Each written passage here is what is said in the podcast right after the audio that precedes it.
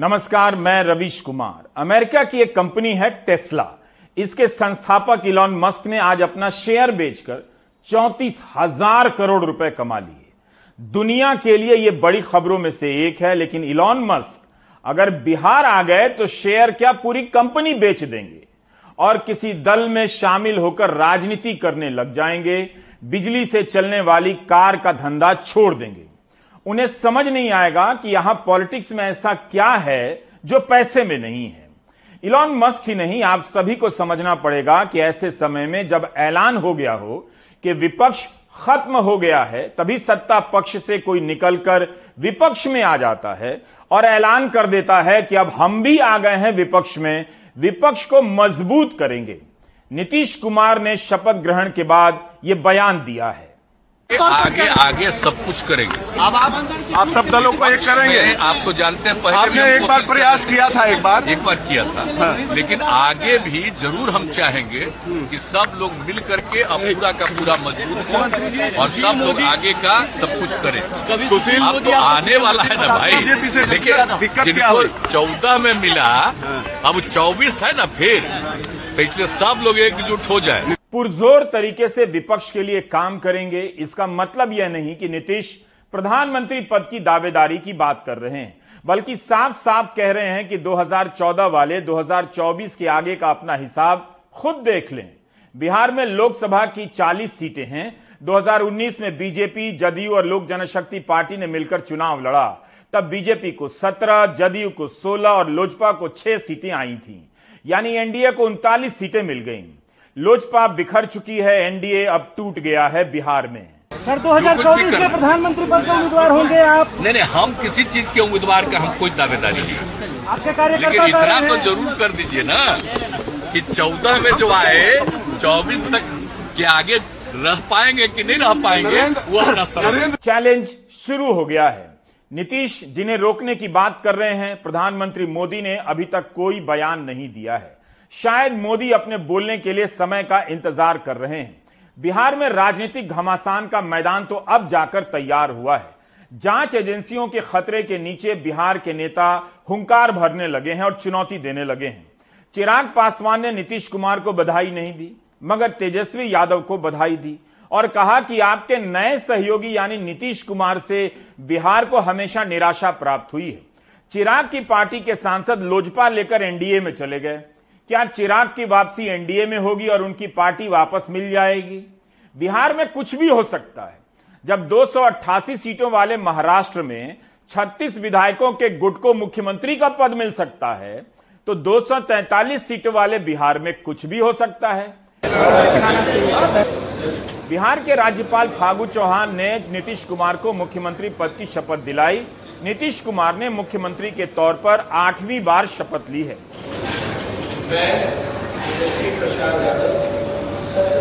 तेजस्वी यादव ने दूसरी बार उप मुख्यमंत्री के रूप में शपथ ली है।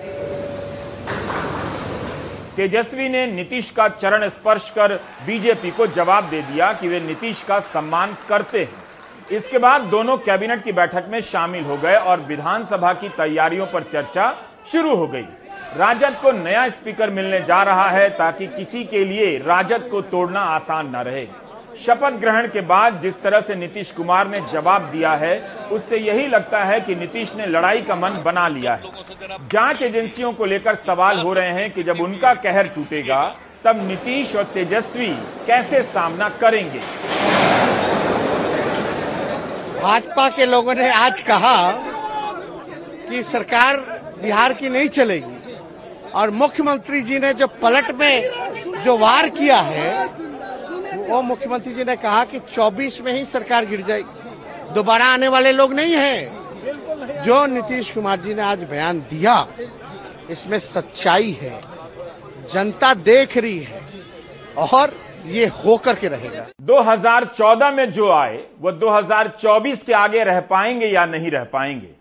नीतीश की यह बात हेडलाइन के लिए ठीक है, मगर राजनीति हेडलाइन से नहीं होती। नीतीश कुमार ने 2014 में भी नरेंद्र मोदी का विरोध किया था, मगर तब तो नरेंद्र मोदी ने अपना समझ लिया और उन्हें आने से कोई नहीं रोक पाया। क्या इस बार की तैयारी कुछ अलग होगी कि 2024 की चुनौती दी जा रही है? बिहार की राजनीति 2024 के लिए नए सिरे से तैयार करने में जुट गई। इस बीच बीजेपी के वरिष्ठ नेता और राज्यसभा सांसद सुशील मोदी ने वो कह दिया, जिसे आरोप की शक्ल में कहा जा रहा था। उद्धव ठाकरे कह रहे थे कि शिवसेना को तोड़ने में बीजेपी का हाथ है। बीजेपी के नेता चंद्रकांत पाटिल कहा करते थे कि शिवसेना के संकट में बीजेपी का कोई रोल नहीं। लेकिन सुशील मोदी के ने कह दिया कि शिवसेना को बीजेपी ने ही तोड़ा है। हम लोगों ने उन्हीं लोगों को तोड़ा, जिन लोगों ने हम लोग को धोखा दिया। चाहे वो अगर महाराष्ट्र के अंदर शिवसेना, जिसका समझौता था बीजेपी के साथ, और शिवसेना ने जब धोखा दिया तो उसका परिणाम भुगतना पड़ा। हमने 9 अगस्त के प्राइम टाइम में कहा कि क्या बीजेपी ने जदयू को तोड़ने का प्रयास किया? इस सवाल का जवाब मिलेगा तो महाराष्ट्र से लेकर झारखंड तक का जवाब मिल जाएगा।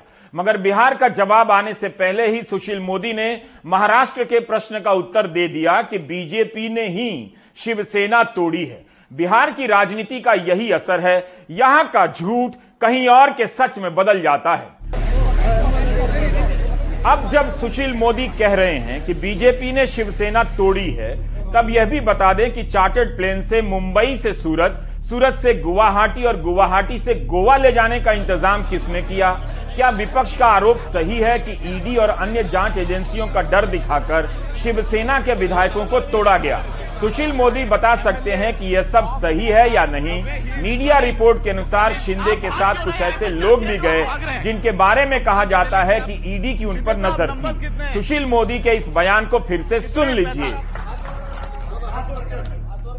हम लोगों ने उन्हीं लोगों को तोड़ा, जिन लोगों ने हम लोग को धोखा दिया। चाहे वो अगर महाराष्ट्र के अंदर शिवसेना, जिसका समझौता था बीजेपी के साथ, और शिवसेना ने जब धोखा दिया तो उसका परिणाम भुगतना पड़ा। ऐसा लग रहा है कि बीजेपी जदयू को चैलेंज कर रही है। धोखे की बात उठाकर याद दिला रही है कि उसने धोखा देने वाली शिवसेना को कैसे तोड़ दिया। अगर नीतीश 2024 में बीजेपी को बाहर करने की चुनौती दे रहे हैं तो क्या बीजेपी इसका सामना राजनीति से करेगी या जाँच एजेंसियों के पीछे छिपकर करेगी। उससे पहले क्या इस सरकार को किसी और तरीके से गिरा देगी? बीजेपी अभी से ही तेजस्वी के जेल जाने की बात करने लगी है। अब तो सीबीआई ने चार्जशीट फ़ाइल कर दिया। तो आपके मंत्रिमंडल में जो डिप्टी सीएम बनने जा रहे हैं, वो चार सीटेड हैं। भ्रष्टाचार के मामले में चार सीटेड हैं। वो बेल पर हैं। कल कोर्ट अगर चाहे तो उनके बेल को खारिज कर सकता है, उनको दोबारा जेल भेज सकता है।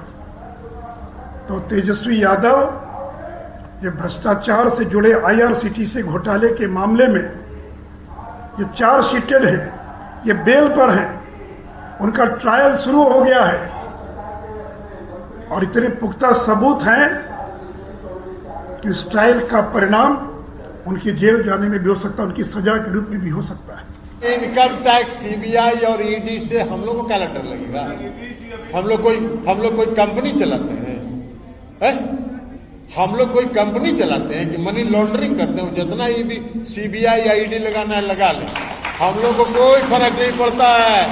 हम लोग की, हम लोग का आमदनी हम लोग का कृषि से है। हम लोग का आमदनी हम लोग के वेतन से है। हम लोग का आमदनी जो घर है उसके किराया से है। इसके अलावा कोई आमदनी का सबूत नहीं है। उनको जितना ईडी लगाना लगा नौ अगस्त को जब नीतीश कुमार ने बीजेपी को सरकार से बाहर किया, तब बीजेपी उतनी आक्रामक नज़र नहीं आई जितनी आज नज़र आ रही है।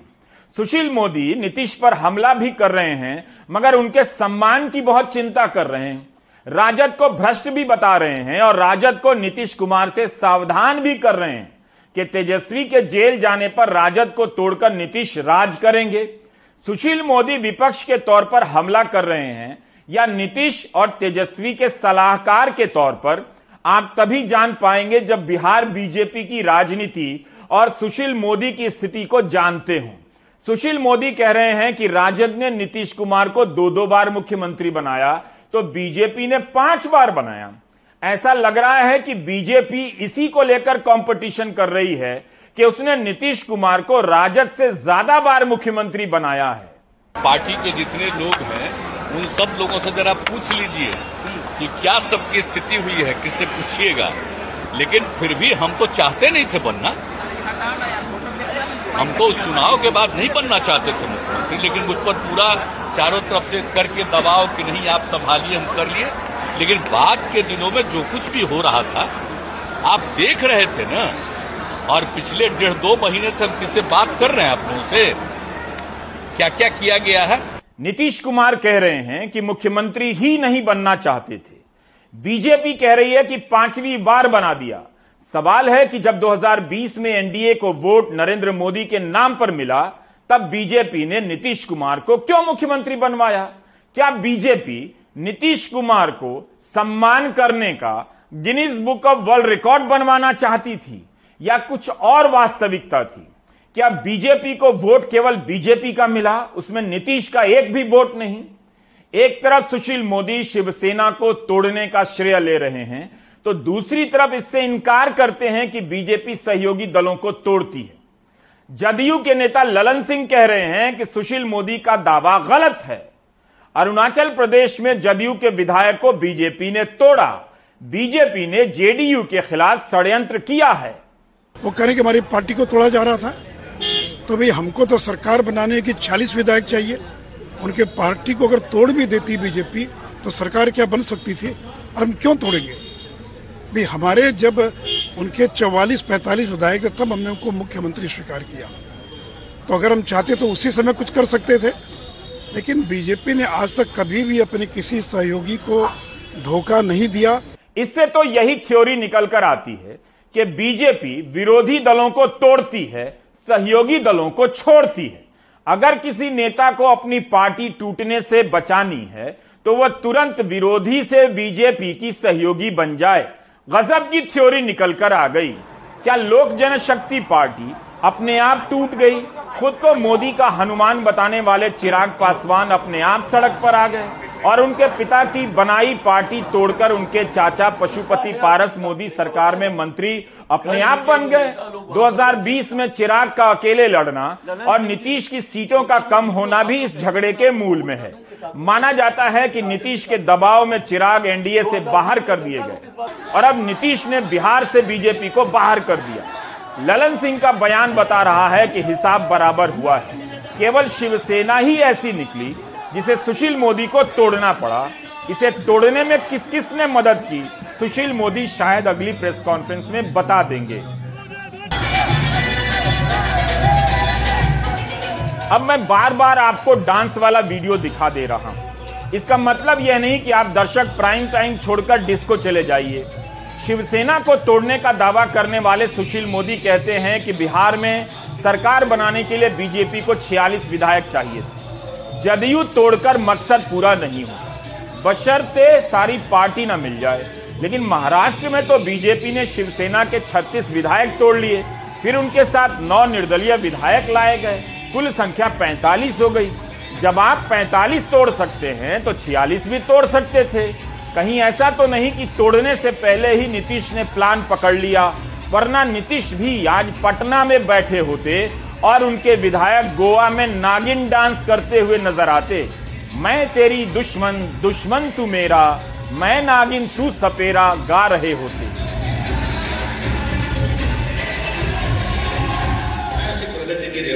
जनता दल यूनाइटेड अरुणाचल में सात विधानसभा की सीट जीती। भारतीय जनता पार्टी के खिलाफ लड़के।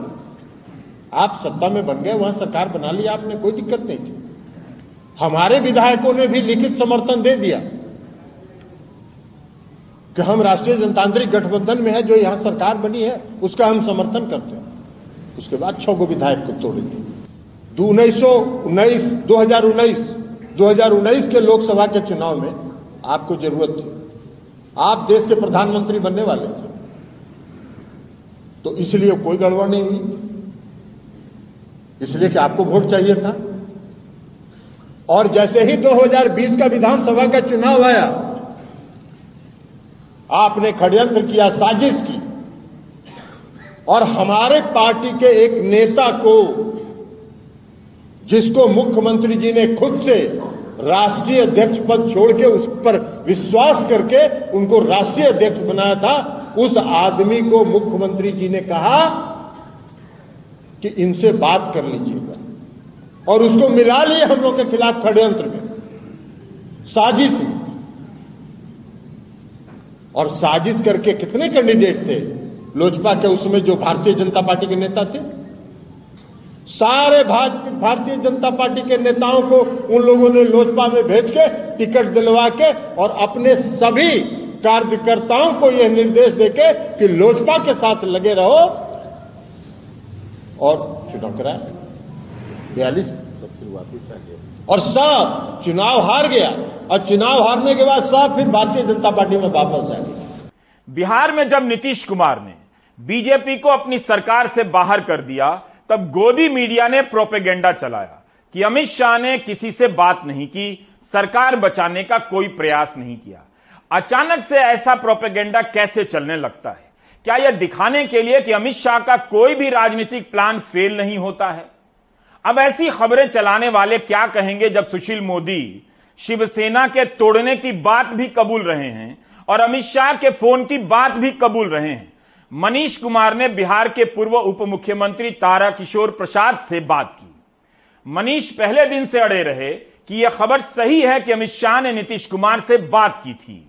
अमित शाह जी ने नीतीश कुमार से बात किया था या नहीं नहीं, निश्चित तौर पर बात की थी, लेकिन मैंने बताया ना, इनकी जो व्यक्तिगत राजनीतिक महत्वाकांक्षा है, ये इतना प्रबल हो गया कि ये बिहार का जो जनादेश था, बिहार के अवाम का जो जनादेश था, उसके साथ विश्वासघात करने में इन्हें हिचकिचाहट नहीं हुई। सरकार गिरने के एक दिन पहले हमारे पार्टी के एक बड़े वरिष्ठ नेता ने दिल्ली से फ़ोन किया। कि नीति जी, सब ठीक तो है? बोला सब ठीक है, कोई दिक्कत नहीं है। तो पूछा कि ये ललन सिंह का बयान आ रहा, देख रहे हैं टीवी पर। तो कहा कि जैसे आपकी पार्टी में गिरिराज सिंह है, वैसे हमारे पार्टी में ललन सिंह है। पूछा, कोई शिकायत हो, कोई कठिनाई हो?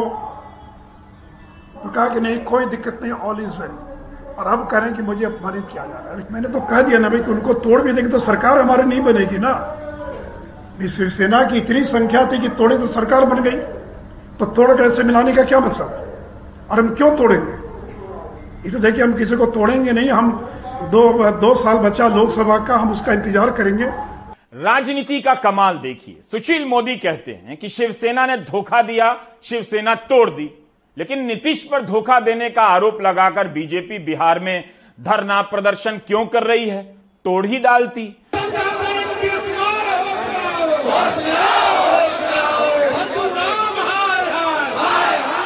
आज पटना में बीजेपी मुख्यालय में नीतीश के साथ दो दिन पहले तक मंत्री रहे तमाम विधायकों ने धरना दिया।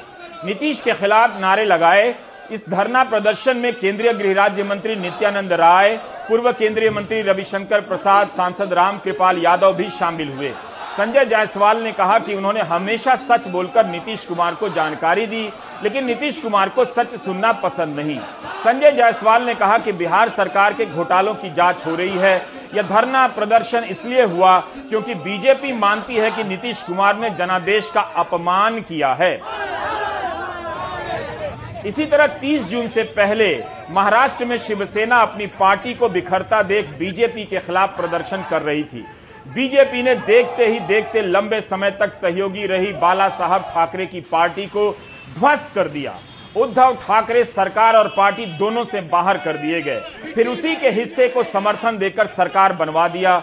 धोखा देने का भी यह बदला कमाल का निकला है। जो पार्टी धोखा दे, उस पार्टी को तोड़कर उसके ही विधायक को मुख्यमंत्री बनवा दिया। और 105 विधायक होते हुए पूर्व मुख्यमंत्री देवेंद्र फडणवीस को उप मुख्यमंत्री बनवा दिया। बदला लेना कोई बीजेपी से सीखे। राजनीति में नई नैतिकताओं के निर्माण का मौका मिला था प्रधानमंत्री नरेंद्र मोदी को, लेकिन उन्होंने ये मौका गवा दिया। जब ज़रूरत नहीं थी, तब भी विरोधी दलों की सरकारें तोड़ी गईं। गलत तरीकों का सहारा लिया गया। उत्तराखंड और अरुणाचल प्रदेश में इस तरह से राष्ट्रपति शासन लगाया गया कि अदालत को फैसला पलटना पड़ा और कहना पड़ा कि गलत हुआ है, राष्ट्रपति राजा नहीं है। दुनिया कोरोना से जूझने की तैयारी कर रही थी। लेकिन मध्य प्रदेश में बीजेपी कमलनाथ की कांग्रेस सरकार तोड़ने की ताक में थी। क्या इन जगहों पर जनादेश का अपमान नहीं हुआ? यह मास्टर स्ट्रोक था। सिक्किम में पवन कुमार चामलिंग 25 साल से मुख्यमंत्री थे। उन्हें छोड़कर पूरी पार्टी ही बीजेपी और एसकेएम में मिल गई। क्या यह सब ऑटोमेटिक हो गया? अपने आप स्कूटर पर बैठकर एसडीएफ के तेरह में से दस विधायक बीजेपी में चले आए, जहाँ चुनाव में बीजेपी को एक सीट नहीं मिली थी। बीजेपी दूसरे दलों को तोड़कर सरकार ही नहीं बनाती है, बल्कि जहाँ वोट तक नहीं मिलता, जहाँ सीट नहीं मिलती, वहाँ विपक्ष बन जाती है। बीजेपी के पास राजनीति की एक अलग किताब है, जिसके अनुसार नीतीश कुमार राजद का साथ छोड़कर बीजेपी के साथ आ जाएँ तो वो धोखा नहीं है।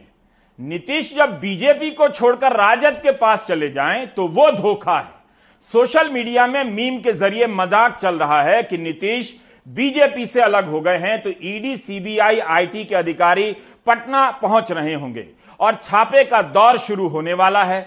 आलोक पांडे ने इन आशंकाओं को लेकर राजनीतिक कार्यकर्ताओं से बात की कि इस मज़ाक को वे कितनी गंभीरता से लेते हैं। सोच समझकर ये हमारे नेता ने निर्णय लिया है। और किसी भी प्रकार का भय इनके अंदर नहीं है। और तमाम विधायकों के पास न ईडी का डर है न सीबीआई का डर है और न भाजपा सत्ता भाजपा का डर है। बहुत अरसे से हम लोग चाह रहे थे कि बिहार में गरीबों की सरकार बने और गरीबों की सरकार बन। और जब गरीबों की सरकार बनती है तो ना हमें ईडी का खौफ है ना सीबीआई का डर है। जो होगा हम लोग झेलने के लिए तैयार है। अच्छा। अब आर पार की लड़ाई होगी। अगर हमारे नेता को परेशान किया जाएगा तो जनता के द्वारा जनसंग्राम होगा। सीबीआई ईडी की राजनीति तो विपक्ष के साथ पूरे देश में हो रहा है। वो क्या होगा, कल उसकी परिस्थिति जैसी होगी, उस परिस्थिति से नेता भी निपटेंगे और जनता भी निपटेगी। लेकिन जिस तरीके से बिहार में अमित शाह जी आए थे, नड्डा जी आए थे, उन्होंने एक शब्द कहा था कि अब क्षेत्रीय दल समाप्त हो जाएगी। ये सिर्फ़ बिहार सरकार की लड़ाई नहीं है, ये पूरे हिंदुस्तान में जितने भी क्षेत्रीय दल हैं, ये सबके अस्तित्व की लड़ाई है। हमने शुरुआत में बात बिजली से चलने वाली कार बनाने वाली कंपनी के इलॉन मस्क से की थी कि मस्क अगर बिहार आएँगे तो चकरा जाएँगे। इसी बात को थोड़ा और बढ़ाते हैं।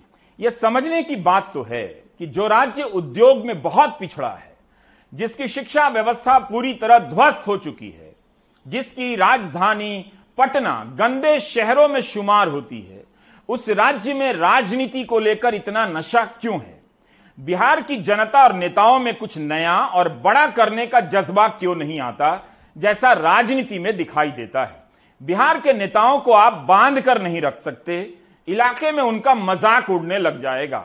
मैं अन्य जगहों से तुलना नहीं कर रहा, लेकिन बिहार के नेता को टाइट दिखना ज़रूरी होता है और उसे कोई दूसरा टाइट करेगा तो वो फाइट करने लग जाता है। ऐसा नहीं है कि दूसरे राज्यों में राजनीति को लेकर ऐसा जुनून नहीं।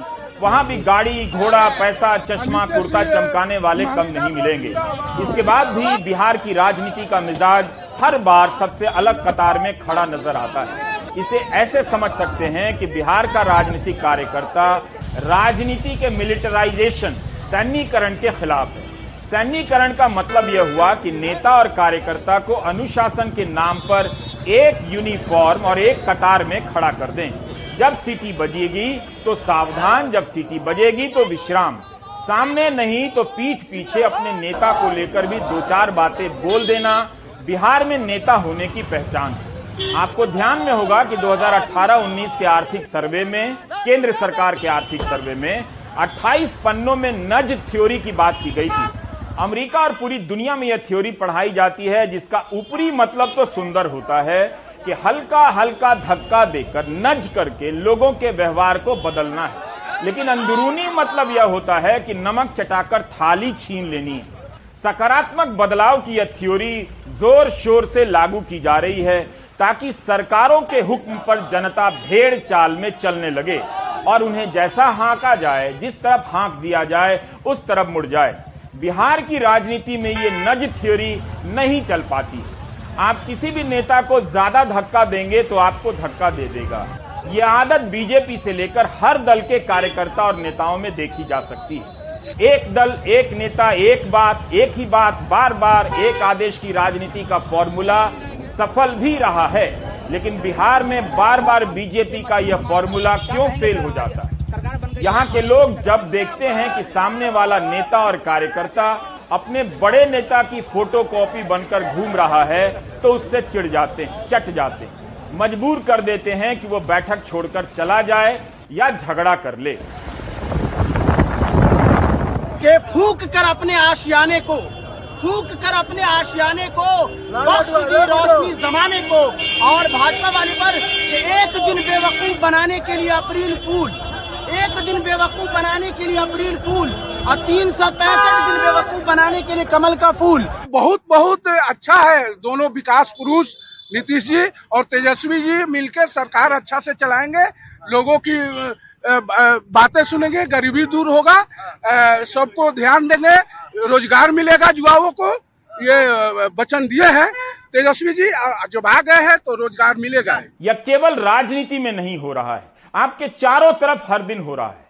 आप देखिए कि बात बात में देशभक्ति के नाम पर लोगों के व्यवहार को कैसे नियंत्रित किया जा रहा है, उसे टेस्ट किया जा रहा है।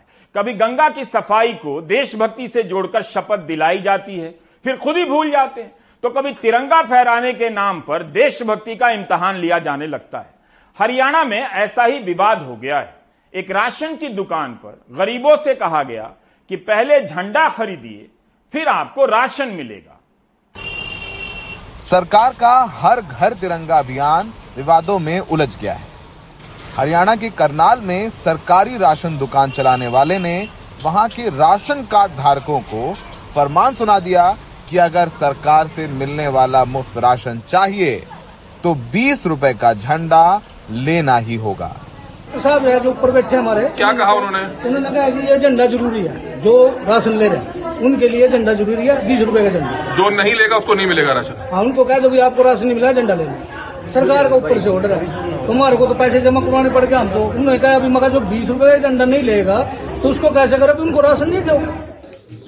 करनाल में कई गरीब परिवारों के तरह विधवा संतरों को भी मुफ़्त राशन लेने के लिए ज़बरदस्ती बीस रुपए देकर झंडा खरीदना पड़ा। राशन लेने गई थी जी। राशन तो दे देते नानी, बोले भाई उसका झंडा लिया, मिलेगा। मैं पीछे नहीं जी मेरे पास। फिर राशन, पहला पैसे लिया, फिर मिलेगा राशन। आधार कार्ड दरवा रहे थे राशन का। राशन कार्ड, फिर मैंने दूसरी से लिया बीस रुपये, फिर दिया जी हरियाणा के करनाल ज़िले के हेमदा गाँव की हम बात कर रहे हैं, जहाँ पर कल परसों ये घटना हुई कि गाँव की कुछ महिलाएँ जब पीडीएस डिपो पे या वहाँ दुकान पे जाती हैं राशन लेने के लिए तो जो डिपो होल्डर हैं, वो कहते हैं कि अगर आप झंडा नहीं खरीदेंगे, तब तक आपको राशन नहीं मिलेगा। हरियाणा सरकार ने इस घटना का संज्ञान भी लिया और उस डिपो होल्डर का लाइसेंस कैंसिल कर दिया। यही हाल हरियाणा के फरीदाबाद में भी है। यहाँ रहने वाली बबीता के चार बच्चे हैं। और पति मजदूरी करता है। बबीता का कहना है कि वो आज जब राशन लेने गई तो राशन डिपो वाले ने कहा कि राशन लेना है तो बीस रुपए का झंडा खरीदना होगा। मजबूरी में बबीता को झंडा खरीदना पड़ा। राशन दुकान वाले ने क्या बोला? राशन वाला ये बोला कि आप झंडा नहीं लोगे तो गेहूँ गेहूँ नहीं मिलेगा आपको। तो मैंने कहा दे दो भैया मेरे पचास किलो गेहूँ मारा जाएगा हमारा। तब लेना पड़ा हमें यहाँ पे अच्छा। अब ऐसे तो हमारी मांग तो यही है कि सरकार की तरफ़ से ऐसी मिलना चाहिए कि सरकार भी चाहती है कि हमारे हिंदुस्तान में झंडा लहरे घर घर पर हमारी मजबूरी है कि गेहूँ के चक्कर में हमें लेना पड़ा। नहीं हम बाहर से कहीं भी दस पाँच रुपए का लेके लगा देते। जब हमने राशन डिपो मालिक से पूछा तो उसने ज़बरदस्ती की बात से इनकार किया। तो बीस रुपए का तय सरकार ने आपको बीस रुपए का झंडा दिया है? हाँ जी हाँ जी। बीस रुपए का झंडा दिया है। तो क्या ये भी कह रहे हैं कि अगर झंडा नहीं लेंगे तो राशन नहीं देंगे ये भी नहीं जी। ये तो नहीं बोलो। ये नहीं बोला। नहीं जी। अच्छा ये बोल रहा जिसका मन हो। ले हाँ जी। जो है जो लेगा अपनी मर्ज़ी से जो लेता ले ले। इस मामले पर बीजेपी सांसद वरुण गांधी ने भी ट्वीट किया। वरुण ने कहा कि आज़ादी की पचहत्तरवीं वर्षगांठ का उत्सव गरीबों पर ही बोझ बन जाए तो दुर्भाग्यपूर्ण होगा। राशन कार्ड धारकों को तिरंगा खरीदने पर मजबूर किया जा रहा है या उसके बदले उनके हिस्से का राशन काटा जा रहा है। हर भारतीय के हृदय में बसने वाले तिरंगे की कीमत गरीब का निवाला छीन कर वसूलना शर्मनाक है। हम सब हर साल 15 अगस्त खुशी से मनाते हैं, गलियों में झंडे फहराते हैं, चाहे बच्चे हों, बुज़ुर्ग हों, रिक्शों में गरीब अपनी ठेलों में लगाते हैं झंडे। लेकिन अगर अच्छी बात होती कि ये झंडे मुफ़्त में गरीबों को उपलब्ध कराए जाते हैं। सहयोगी सुशील राठी के साथ फरीदाबाद से सौरभ शुक्ला एनडीटीवी इंडिया इस देश में अनगिनत जगहों पर लोग तिरंगा फहराते हैं, प्यार से फहराते हैं। लेकिन किसी को पहले झंडा खरीदो, तब मुफ़्त अनाज मिलेगा, इसकी कोई ज़रूरत नहीं थी। भीमा कोरेगांव केस से संबंधित मामले में सुप्रीम कोर्ट ने आज वरवरा राव को स्थायी तौर पर मेडिकल बेल दे दी है। कोर्ट ने कहा, वरवरा राव बयासी साल के हैं और ढाई साल तक हिरासत में रहे। स्टैन स्वामी की भी हालत बहुत खराब हो गई थी। उन्हें जमानत नहीं मिली और जेल में ही मर गए। ये पक्ष वरवरा राव के वकील आनंद ग्रोवर ने रखा। एनआईए बयासी साल के वरवरा राव की जमानत का विरोध कर रही थी। और आप, उम्मीद है कि ये सब देख रहे हैं। बाकी ब्रेक ले लीजिए।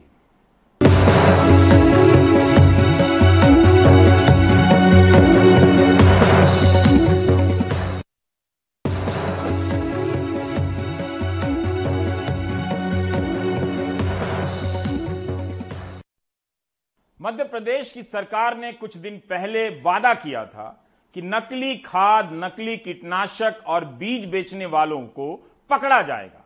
लगाम लगाने की कोशिश होगी। अखबारों में हेडलाइन भी छप गई, मगर हकीकत कुछ और है। अनुराग द्वारी की ये रिपोर्ट देखिए। अभी तक जो कीटनाशक दवाइयों के सैंपल लेते थे, वो दुकान से सैंपल उठाते थे, वहाँ पंचनामा बनता था। और फिर हमारे विभाग का ही कर्मचारी या अन्य साधनों से कोरियर से हम लैब में भेजते थे। और उससे वो कई बार व्यापारी मैनेज कर लेता था।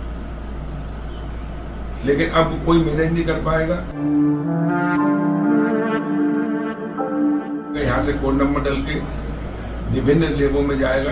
या फर्म वाले को या दुकान वाले को पता लगेगा ये कहाँ गया या लेब किस लेब में गया हमारा। और जो प्रधानमंत्री नरेंद्र मोदी जी का संकल्प है भारतीय जनता पार्टी का संकल्प सुशासन, उसकी ओर एक बड़ा कदम है।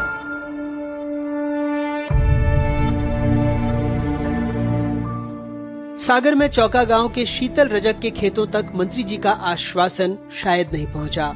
सोयाबीन के लिए कीटनाशक खरीदा, खेत में छिड़का तो फ़सल पूरी सूख गई। शीतल कहते रहे कि कीटनाशक नकली था, थाने गए, किसी ने नहीं सुना। परेशान होकर बंडा थाने में खुद को ही आग लगा ली।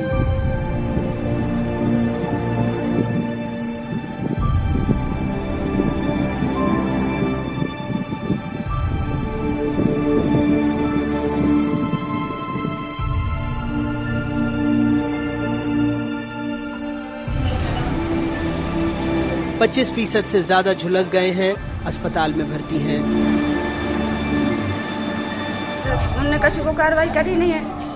आज हम फिर सवेरे खेत देखने गए तो पूरा सोलह मिनट पूरा फिर होगा सूख गया है। अच्छा। घबरा गए। फिर पेट्रोल पंप से पेट्रोल भरवा और हमारे पीछे पीछे जो थाने में आ गए आन के गाड़ी पे से उतार के और पुलिस वालों के सामने कह के तुमने कछु नहीं करी हम अपने जान खोई दे रहे मोड़ी मोड़ा तुम्हारे भरोसे हैं। इतनी कह के बस उन्होंने कछु नहीं कही अब तक भी कछु कार्रवाई नहीं करी है तो क्या उनने आग लगा ली? तो उन्हें आग लगा ली उनके सामने जब उन्हें रोका ही नहीं है। जाँच में पाया गया कि ये शंकर बीज भंडार जो है लाइसेंसी विक्रेता है। कृषि विभाग को पूरे प्रकरण में जो है जाँच करने के लिए लिखा गया था। और कृषि विभाग की टीम ने मौके पर पंचनामा तैयार किया हुआ है। और डीडीए से एक रिपोर्ट उसमें आ रही है। उस रिपोर्ट के आधार पर उसमें अग्रिम फैसला होगा कि उसमें क्या प्रकरण होगा।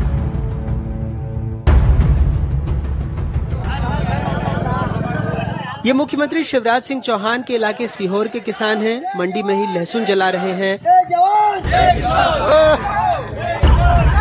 कहते हैं लागत ढाई हज़ार प्रति क्विंटल है। मंडी में 300 से 600 रुपए प्रति क्विंटल में बिक रही है।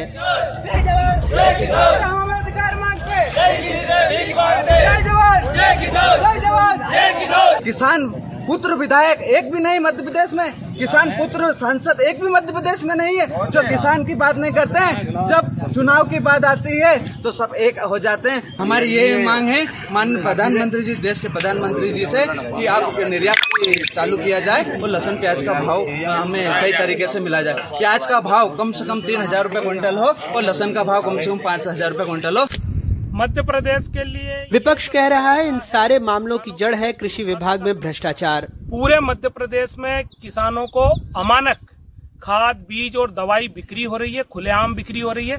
सरकार की क्या जो संरक्षण है उसके तहत बिक्री हो रही है। पूरे मध्य प्रदेश में कृषि मंत्री मंत्री जो थे पहले ज़ोर ज़ोर से चिल्लाते थे चीखते थे और ये कहते थे कि मैं जो अमानक बेचने वाला उस पर आँसू का लगा दू। जो माफिया है वो पूरा कृषि विभाग चला रहे हैं। कृषि मंत्री हैं एमआरपी पे फ़सल बिकाने की बात कर रहे हैं।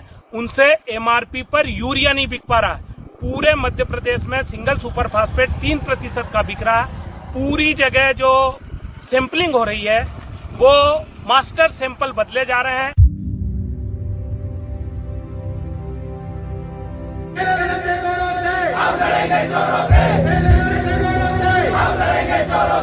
अकेले सीहोर नहीं, अच्छी उपज होने के बावजूद राज्य के किसानों की परेशानियाँ खत्म नहीं हो रही हैं। मंडियों में लहसुन और प्याज का रेट लागत मूल्य से भी कम मिल रहा है। देवास में नाराज़ किसानों ने विरोध स्वरूप लहसुन और प्याज की शव यात्रा निकाल दी। मध्य प्रदेश की राजधानी भोपाल में तिरंगा यात्रा निकाली जा रही है। लोग आज़ादी का जश्न मना रहे हैं, लेकिन किसान अमानक खाद, बीज और कीटनाशक के चक्र से आज़ाद नहीं हुए हैं। सरकार भी सिर्फ़ गाल बजा रही है मीडिया को। किसान तभी दिखाई देते हैं जब वो दिल्ली में जाकर अपने परेशानी बताते हैं। नहीं तो कीमतों के अलावा उनकी असली लड़ाई अमानक खाद बीज से ही है, जिसे भ्रष्टाचार का दीमक चट कर रहा है और किसानों की सुनवाई कहीं नहीं हो रही। मध्य प्रदेश में अपने ब्यूरो सहयोगियों और भोपाल से कैमरा पर्सन रिजवान खान के साथ अनुराग बारी एनडीटीवी इंडिया।